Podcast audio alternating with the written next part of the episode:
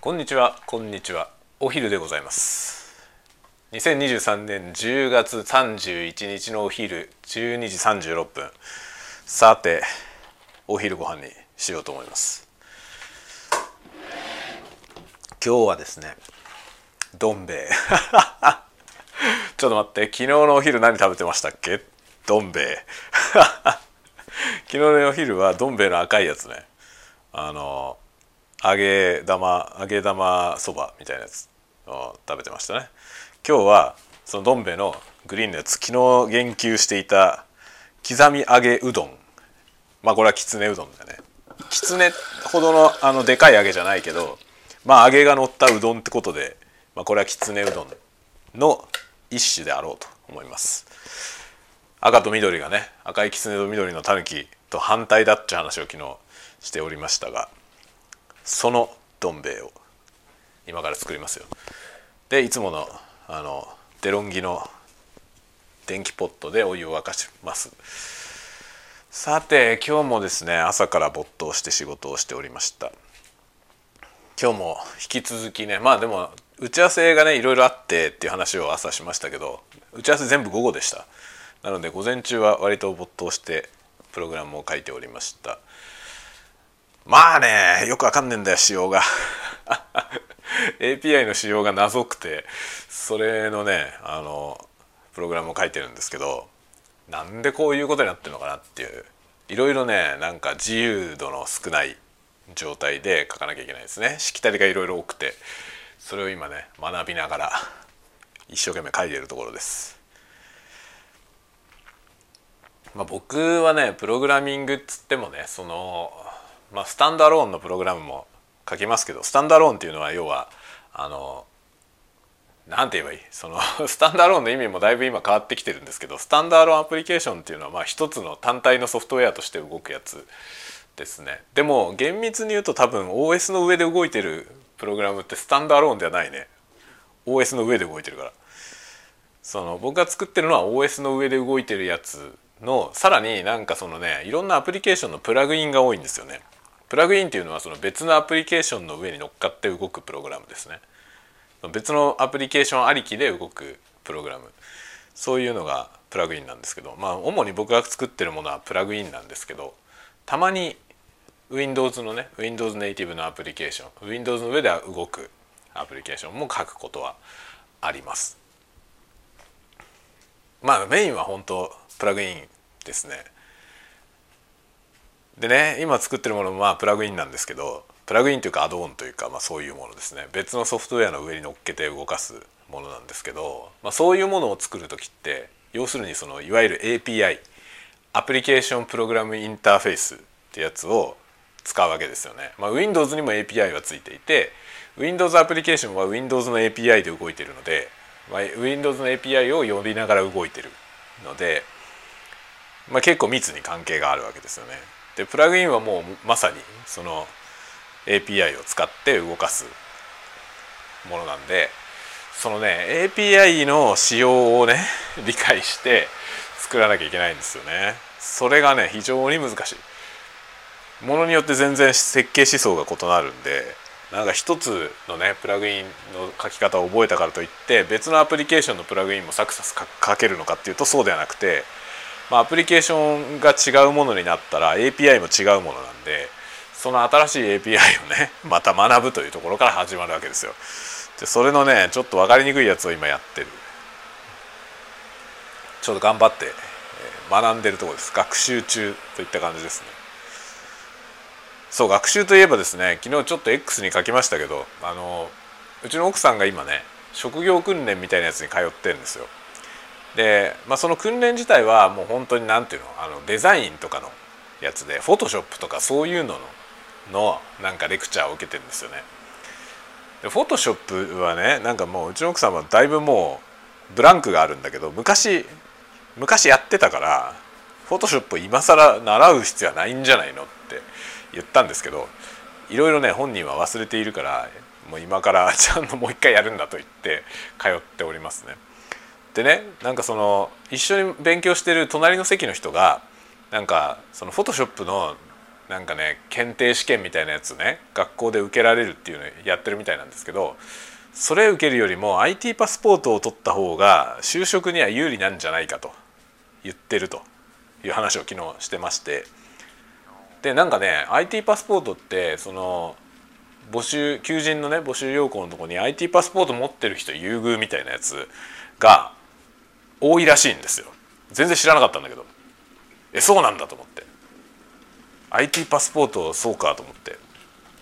で IT パスポートっていう資格はですね僕は持ってないんだよ僕は持ってなくてででも、まあ、それの上位とされている上位互換とされている情報処理の資格はいろいろ持ってんだよね。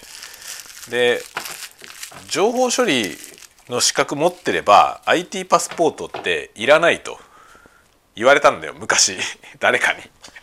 でなんか誰に聞か聞いたかも定かじゃないしもうなんかそれは本当なのかも定かじゃないんだけどなんかそんなことを聞いたことがあってそのねまあ IT パスポートの上に基本情報処理があってその上に応用情報処理があってでその上にその高度情報処理で高度情報処理は分野ごとに分かれてるんですよね。高度情報処理技術者っていうのはないのよ。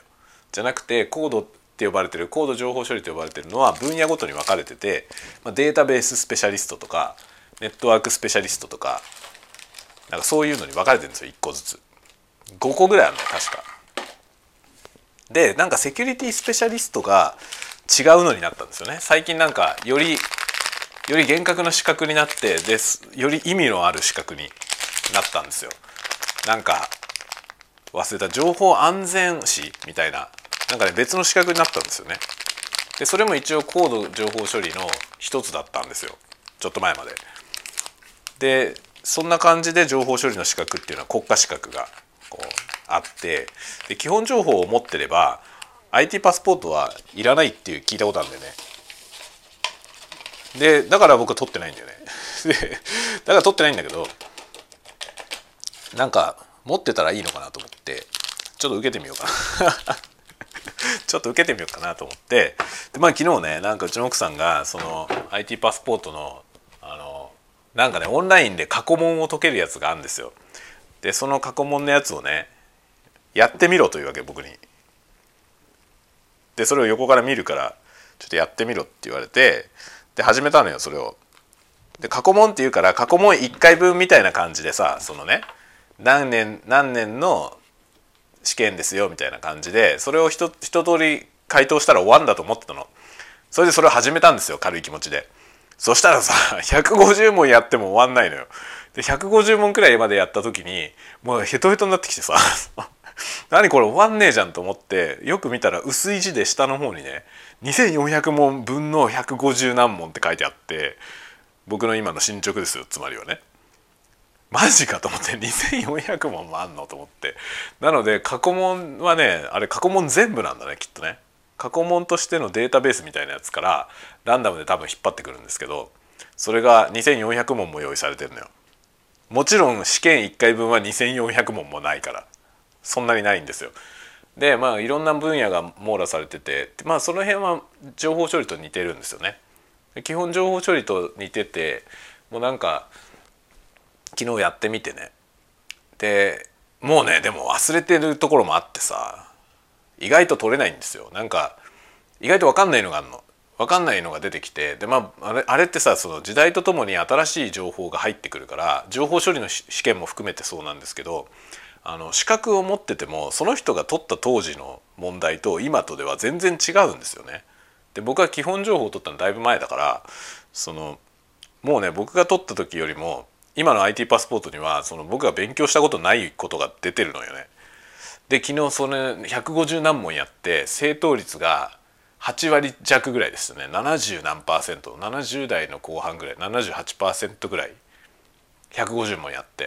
っていう感じでこれ受かるんかいなと。ちょっとちょっとね微妙。なんか8割切ってんだよね成績が。8割切っててこれはなんかいきなり受けても受かんないかもしれないなと思って。当然受かんなきゃいけないんですけどね。その上位互換だとすれば。僕一応ネットワークスペシャリストっていう高度情報処理のやつ持ってるのでその IT パスポートは朝飯前に解けないとまずいと思うんですよ。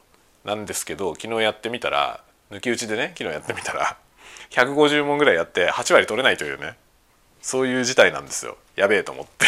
ちょっとちょっと勉強しなきゃじゃないこれと思って。で勉強しようと思ったんですよ。まあその過去問やってればさわからない問題出てきてもその解説が出てくるからね。その過去問だけで勉強できるんですよ。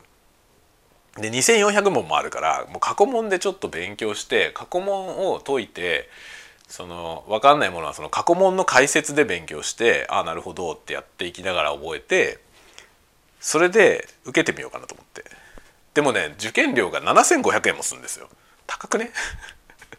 情報処理5,000円ぐらいだった気がするんだけど気のせいかな。なんか僕が受けた時は昔だったからなのかな。今は高いのかもしれませんね。とかねそんなことを昨日やってました。ちょっとねちょっと IT パスポートまあなんかうちの奥さんがちょっと勉強しようかなって言うからさ IT パスポートだったら教えられるよって話をしてでも知らない問題もあったから一緒に勉強する感じになってでちょっとこれはね勉強した方がいいなと今思ってるとこです。まあ普段の業務では別に使わないような話なんだけどさ使うようなことは別に解けるからね。いいんですけど使わないようなことが結構出てきてさ特に略語系があの英語のさアルファベットの略語みたいなやついっぱいあるじゃないですか。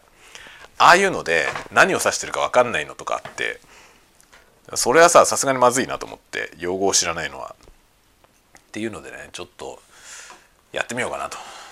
でせっかくやってみるなら受けようどうせなら受けて資格取ろうかなと思ってるんですけどなんかそのどうなんだろう。IT パスポートっていう資格は情報処理を持ってる人は取っても意味ないのかな。情報処理持ってればいらないっすよって話なのかな。だけどさなんか IT パスポート持ってる人は優遇みたいなのをいろんなとこで見るらしいんだよね。僕は見たことないんだけど。いろんなとこで見るって言われてでそれより上の資格でそういうのって見たことなくてさなんか情報処理持ってる人募集みたいなのって聞いたことないんだよね。結局のところねなんか高度な技術になればなるほど資格はどうでもよくなっていくんですよね。その資格を持ってる人みたいな募集の仕方じゃなくなるのよ。できるかどうかにしかなんないわけですよね。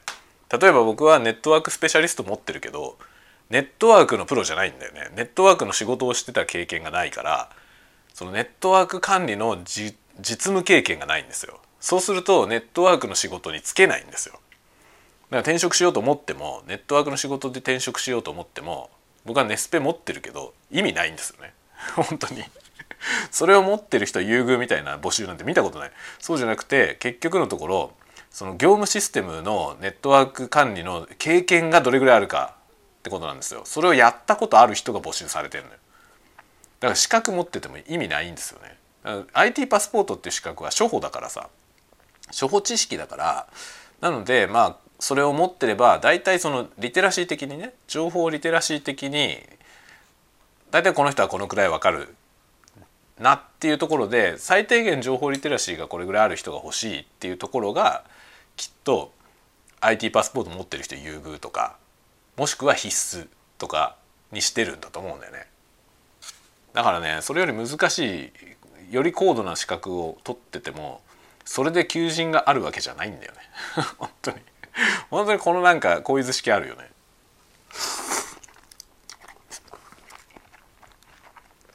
で一応国家資格なんですよ情報処理の資格。で国家資格なんだけどその国家資格であることの意味が僕はよくわからない。その例えばさ医師免許とかね。医師免許とか教員免許とかは国家資格じゃなきゃダメだと思うんだよ。その資格を持ってない人ができない仕事ね。その仕事しようと思ったら資格持ってることはもう必須。必須じゃない？だから医師僕がた例えばさ医者になろうと思っても医師免許がないからできないじゃん。っていうかそうじゃないとさそういう仕組みになってないとさちょっと医者でもやっかなっつって医者になれるような世界だとやばいよね。で教師もそういうものになってて、まあ、教員って免許ないとできないですよね。でその教員免許みたいなものとか医師の免許とか弁護士とかね弁護士が裁判官とかは司法試験でしょ？その司法試験も国家資格なわけですよね。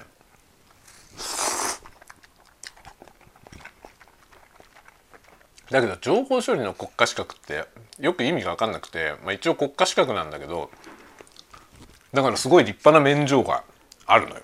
合格するとくれるんですよ。それ持ってるけどさいつ使うの？この資格を持っててなんかこういつ使うのっていうのが全く分かんないんだよな。僕はなんか別に自分が勉強しようと思って取ってさその勉強したことのその指針になるじゃない。合格できるぐらいまでちゃんと理解したよっていう指針になるから試験を受けたっていうだけでその資格を持って別に何をしようと思ったわけじゃないんですよね。というかその資格がないとできない仕事はないしその資格があると優遇してくれるみたいな話も聞いたことないんだよな。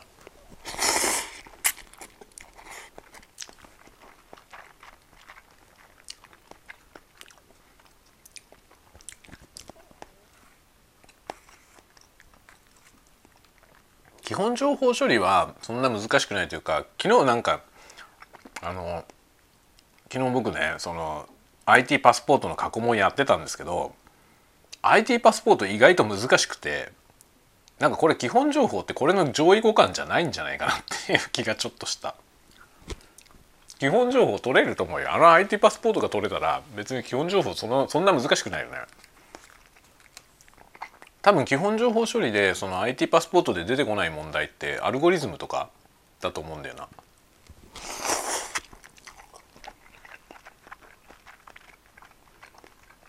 だ多分アルアルゴリズムプラスアルファでちょっと勉強すれば取れるような気がする基本情報は。応用情報の午後の問題はちょっと難しいよね。まあでもあれもあれもなんかプログラマーやってる人だったら絶対取れるけどさ。応用情報もだからプログラムの仕事してるような人だったらすぐ取れると思う。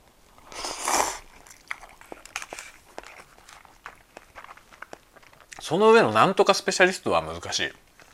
正直結構ちゃんと勉強しないと取れないと思う。僕も結構頑張ったよ。ネットワークスペシャリスト取る時合格率結構低いんですよね。だけどさ 合格率が低いのに持ってたからといって何かいいことあるのかっていうとそんなことはないよ全く。上の方になればなるほど資格は意味を持たないからね本当に。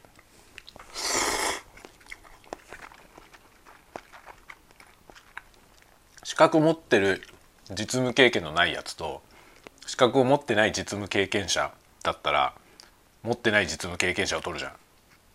それは普通にそうだよね。僕が人事担当者でもそうだよ。だって試験試験が取れるだけだもんね結局のところ。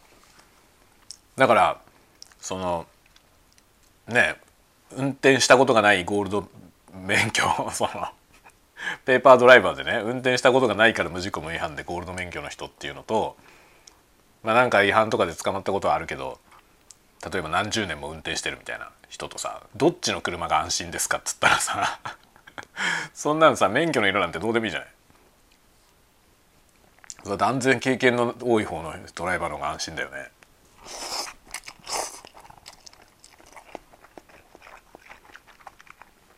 だから本当にねあの実務に直結している領域だと本当に実務経験が何よりも一番重要でその机上の資格とかどうでもいいんですよね。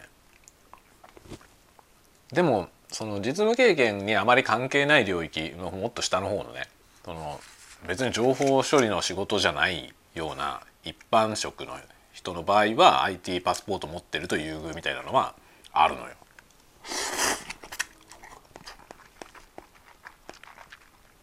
そもそもが IT 企業での実務経験とか求めてない領域だからでもねなんかその資格持ってるといいよって言われるとさ じゃあ取っとこうかなってなるじゃん。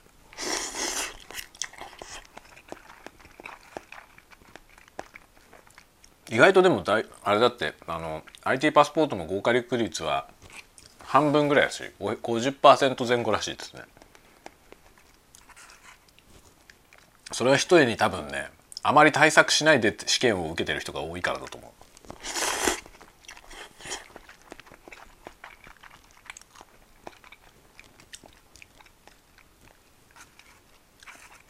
ただ昨日ちょっと過去問やってて思ったけどあのあれをね全然知識がない状態から勉強したら相当大変だと思うわ。すごい範囲が広いんですよね。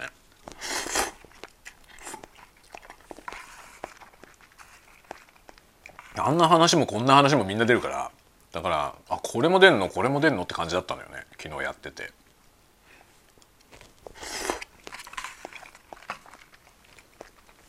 あれをだからその基礎知識というかさ前提知識が何もない状態でスタートして全部勉強しようと思ったらねそりゃえらいことだよね。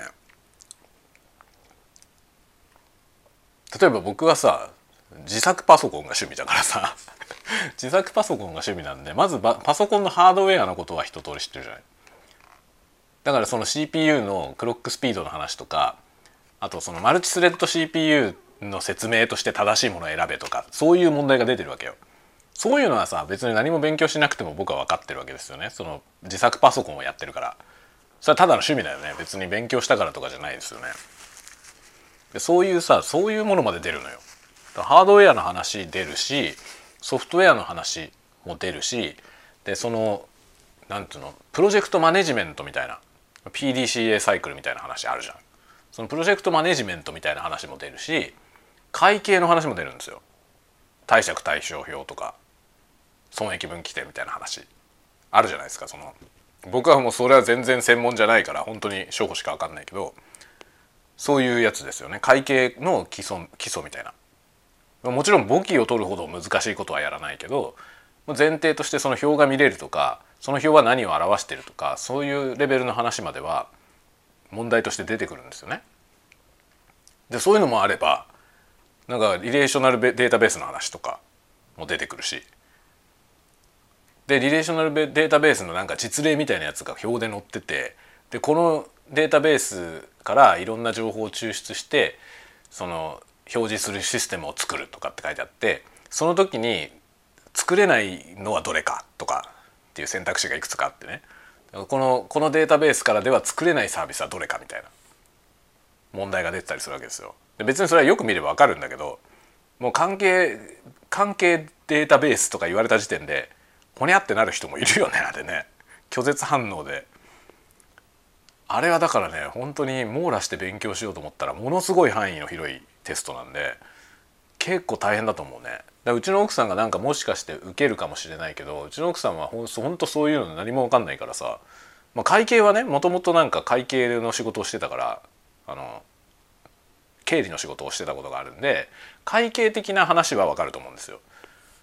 だけどコンピューターには非常に疎いからハードウェアのことも知らないしまずそのアルファベットの略語系のやつはもう全然わからないと言って昨日も途中でサジを投げてましたね。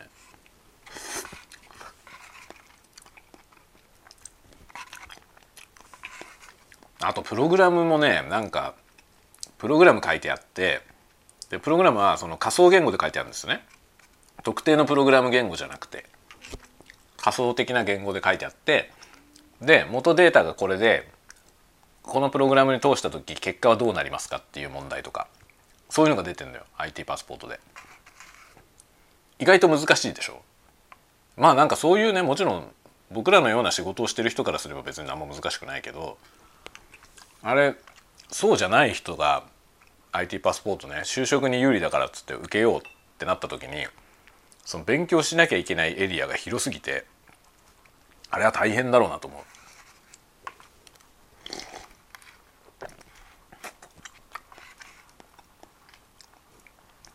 昨日ねなんかそんなこと思いましたねやってて。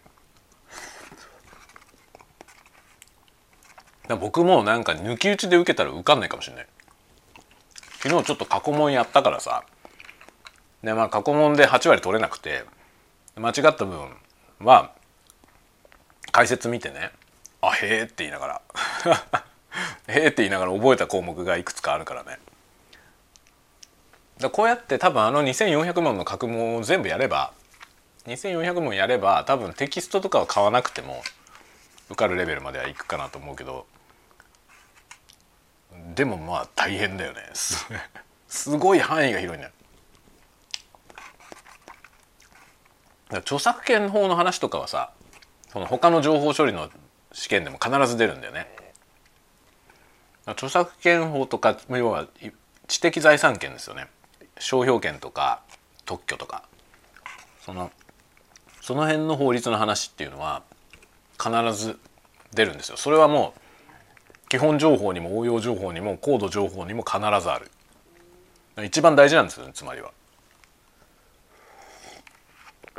その知的財産権の話はもう必ず出ててまあ IT パスポートにもありましたねあと僕は CG の方の検定とかも CG 検定もね持ってんだけどその CG 検定にも出るのよ著作権は。著作権の話は多分勉強しといて損はないっていうかどの試験受けても必ず出てくるからやっとくといいですよね知的財産権。何が保護されて何が保護されないのかって話ね。でそのこういうことをしたこれは法的に OK かみたいな問題もあるわけよ。なかなか面白いです。あと昨日ねそうあれで見てて思ったのはねその IT パスポート見てて難しかったのがこの悪いことをした人のねこういう悪事を働いたっての書いてあってこれはどの法律で罰せられるのかっていうやつ。難しいよね。えー、ってなって。法律とかさっぱり分かんないからね。結構ねなんか勉強になりそうですよ。なんか時々こうやって初心に立ち返るの大事よね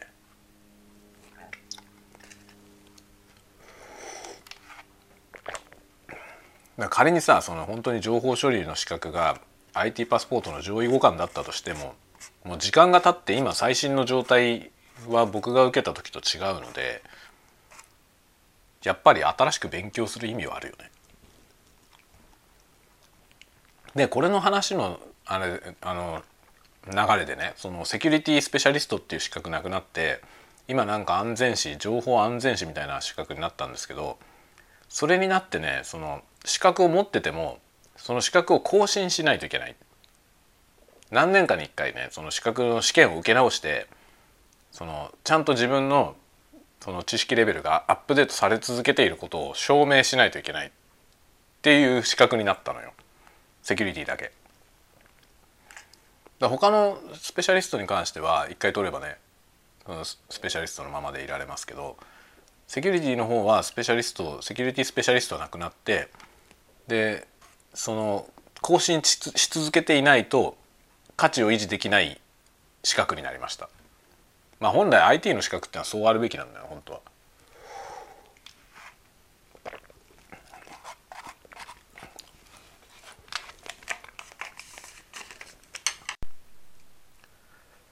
はいという感じで今ご飯を食べ終わってちょっとむせてました。録音を止めてちょっとむせてました。それで今食後のおやつ。ココナッツサブレを食べてます。これ美味しいよね。どこだこれ。日清シスコ。日清シスコ株式会社だそうです。ココナッツサブレ発酵バター味。美味しいよこれ。で飲み物が豆乳。これはね特納豆乳ですね。今はなき気分。気分ってキッコーマンに買収されてしまったんで気分のブランドはなくなっちゃって。今はパッケージ全く同じままキッコーマンブランドで出てますね気分の豆乳。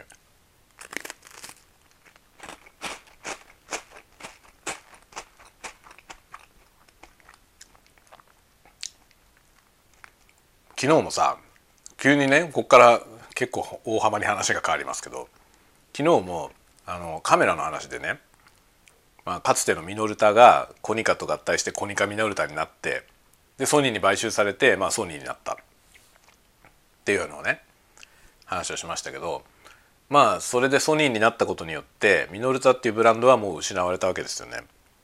ないんですよ。存在しないのね今ねミノルタは。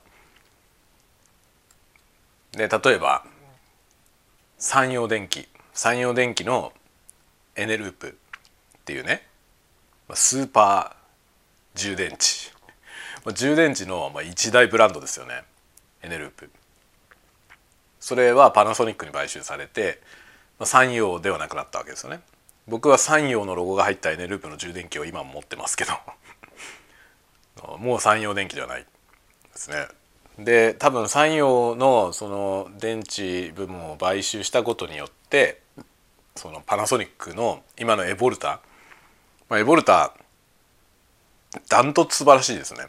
電池の性能として。電池としてまあ信頼性がダントツだと思いますね今エボルタ。僕基本的にエボルタの電池しか買わないもんね。そのあのパナソニックのエボルタの信頼性はまあ山陽に支えられてるわけですよ。山陽電機に。でも山陽というブランドはもうないんだよねここは悲しいよねミノルタもねミノルタも素晴らしいレンズを作ってたし良かったと思うんだけどまあ、それが今のソニーに引き継がれているんだけどソニーになっちゃったんだよ。そのかつてのね栄光栄光のミノルタはもうないわけですよ。なんかそういうのがちょっと寂しいなと思うね。しょうがないけどさ資本主義だから。だからブルーもね今ブルーイエティって僕が夜夜のあれでよく使ってるマイクがありますけど超名機中の名機ですよブルーのイエティは。でもそのブルーイエティを作ってたブルーマイクロフォンはロジクールに買われたんですよね。ロジクールっていうかロジテック。どっち？ロジクールが本来の名前？かな？で日本がロジテック。どっちかな？逆かもしれない。まあね日本日本国内の名前とそのワールドワイドの名前が違うんですよあの会社。で国内法人は別の名前になってて確かそれがロジテックだったと思うな。どっちかがロジテックどっちかがロジクールなんですよ。まあ、どっちでもいいから 覚えてないけど。でロゴはロジだけになったんだよね。ロジクールとロジテックのそれが差が面倒くさいからロジだけのロゴがついてるんですよ。じゃあどっちかに名前を統一すりゃいいだろうって思うんだけどさ。それは統一されないんだよね。統一されずにロジクールかロジテックかなんかあるんだけどそこに買収されちゃったんだよねブルーは。なのでブルーのイエティとか、まあ、その他のマイクロフォンもこれからロジクールブランドロジクール G っていうあのゲーミングデバイスのブランドで出ることになりましたね。今はまだねブルーのファンの人たちが、まあ、僕らも含めてブルーブルーって名前なくなっちゃうのかって寂しいなって言ってるけどまあこれが5年も10年もすれば誰もブルーなんて覚えてないよね。だからロジテック G のそのねマイクが質がいいよねって話に多分なるよ。今のソニーのアルファシリーズと同じですよ。かつてはミノルタだったなんてことは知らない人の方が多いからね今や。このねブランドの栄枯盛衰。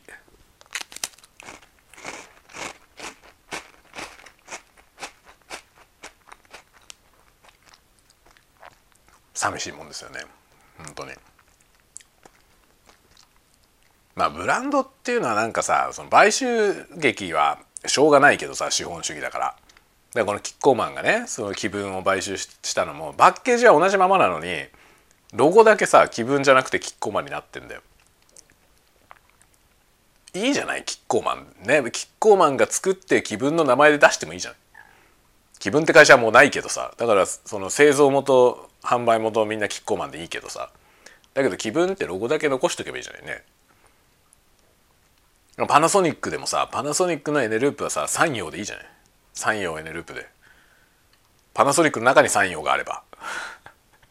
ダメですかね。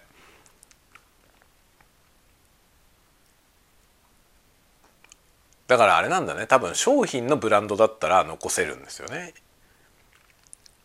そのメーカーのブランドじゃなくて。例えばあのなんだろう。何がいいかな。例えばって言ってから例えが見つかんないわ。なんか思ったんだよ今。なんか思ったのに出てこなくなっちゃった。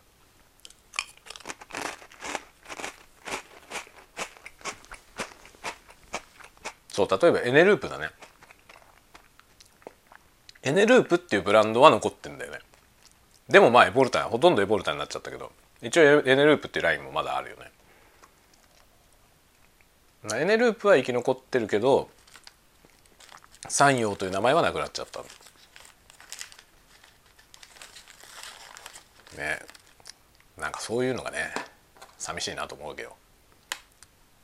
あのガンダムガンダムを作ってるサンライズって会社ももうないんだよ。バンダイナムコスタジオになりました。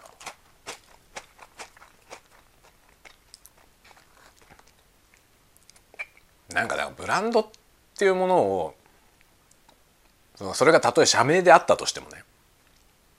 ブランドっていうものの価値をなんかもうちょっと認めてもいいんじゃないかなっていう気がするんだよな。その買収した時に。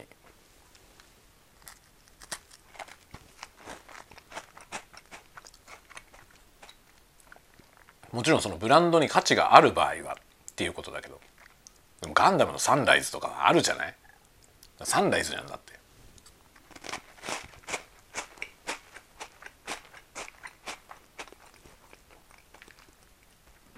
そしたらさバンダイナムコピクチャーズの傘下のサンライズスタジオでいいじゃんね。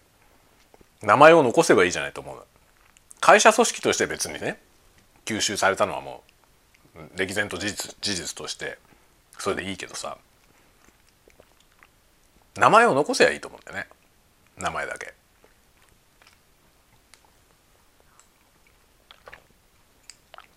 ロジテックのロゴの下にブルーでいいじゃん別に。ブルーイエティって出せば。ブルーマイクロフォンのロゴもつけてさこのシリーズのロゴはこれですってやってそれはもうねかつてはそれは会社名だったわけだけどもうその会社は存在しないんだけど別にそのそのマークをさシリーズのラインにつければいいじゃない。だからロジテック G とかじゃなくてさ そのロジテックブルーでいいじゃない。と思うんだけどね。その方がなんかいいんじゃないかなと思うんだけど。まあでもソニーはねソニーは多分ミノルタって言ってるよりもソニーの方が売れると思うわ。ソニーの方がネームバリューがあるから。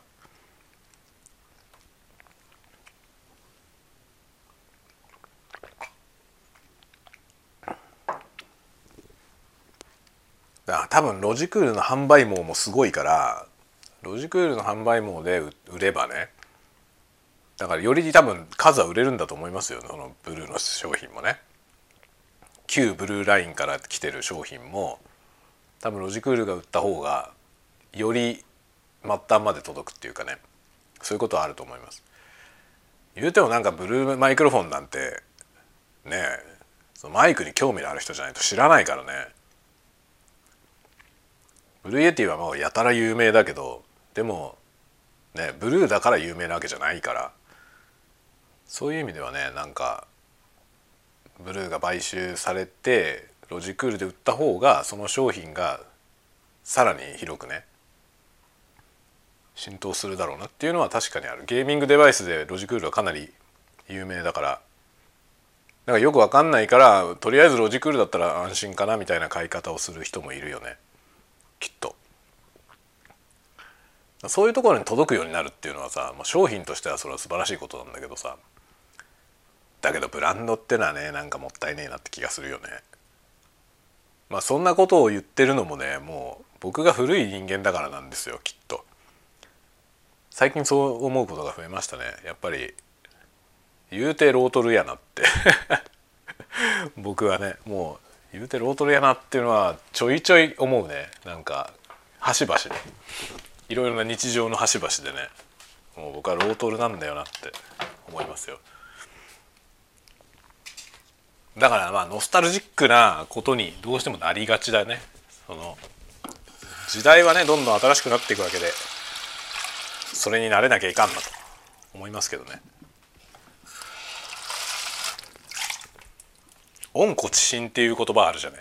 温故知新っていうのはさその なんていうの？解雇主義とは違ってやっぱりそのなんていうの？古いものをちゃんと学ぶ学ぶ知るってことは大事なんだけどもそのそれを踏まえて先にを見据えてさより新しいものにそのね古いものを学んで新しいものを作るというそういう姿勢ってことだよねきっとね。だからね。そうあらねばならんなと思いますけども。どうしてもノスタルジーがね。この気分のね気分の豆乳を飲むために思うのよ。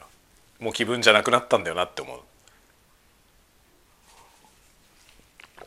でもそれももうね多分時間の問題だよね。今さこの気分のね絵の下に「キッコーマン」って書いてあるんだよ。パッケージ全く同じなんですよね。その気分の時のパッケージのまんまなのよ。今の豆乳。気分の豆乳のねあの緑のやつ。そのまんまのパッケージで気分って書いてあったところにキッコーマンって書いてあるの。だからキッコーマンなりに多分リスペクトを持ってやってんだと思うね。そのデザインを変えないってことはね。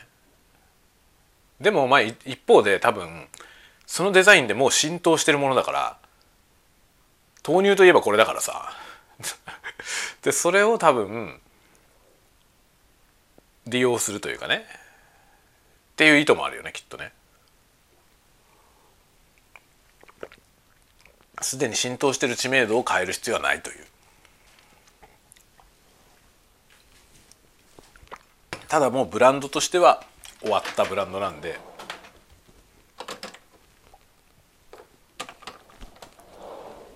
名前を残す必要もないと。そういうことでございますね。あ今日ゴミの袋がないわ。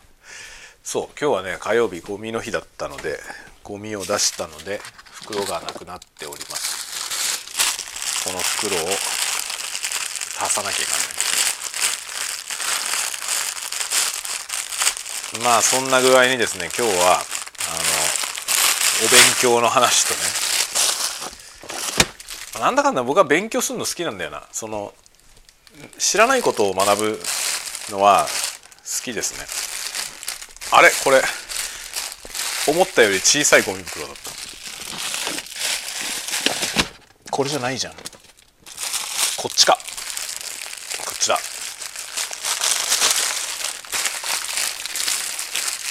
これゴミ袋今ね有料になったじゃないですか。いつの話？もうだいぶ前に。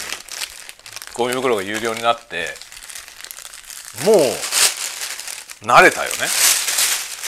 みんな。今ゴミ袋が有料なことに文句言う人なんていないよね。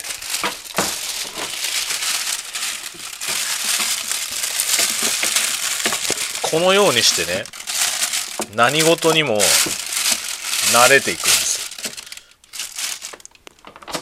慣らされていくんだよね。消費税もそうだよね。消費税なんて最初3%だったけどその3%の消費税が導入された時ものすごい反発があったわけですよ。でもうすごい面倒くさいしさ。で小銭がね大量に小銭が出るみたいな。当時はその電子マネーみたいなものはないからさ。そういうことがあったわけですよ。3%で消費税導入された時。だけどもう今消費税ってねもうただのパーセントの問題で消費税があることに文句言う人なんていないんだよね。その消費税を上げることに対しては文句言ってるけどみんな。でも消費税あるのが当たり前になっちゃってるよもう。何事にも人は慣れてしまうんだよね。本当に。そういうことなんですよきっと。だからブランドの話もそうだよ。もうキッコーマンの投入にみんな慣れてしまってねソニーのミノルタに慣れちゃうようなもんですよ。ミノルタがなくなってもアルファ7ってソニーだよってもうそれね今そそこに疑いを持つ人なんかいませんよね。そういうことなんだよな。何事も慣れてしまうんです人は。何のこのセンチメンタリズム。これよくわかんないけどね。そんなようなことをいろいろ。思ったりなんぞします。というわけで今日も午後のお仕事に今から。入っていこうと思いますよ。いやこのねややこしい API にまた戦いを挑んでいかなければなりません。というわけで皆さん良い昼休みをお過ごしになりましたでしょうか？もう昼休みは終わってるよねこれを聞いている人々はね。えー、というわけでまあまた次の次回のタワゴトークでお待ちしてますのでまたしてもこれに懲りずにまた遊びに来てくださいませ。ではではまたね。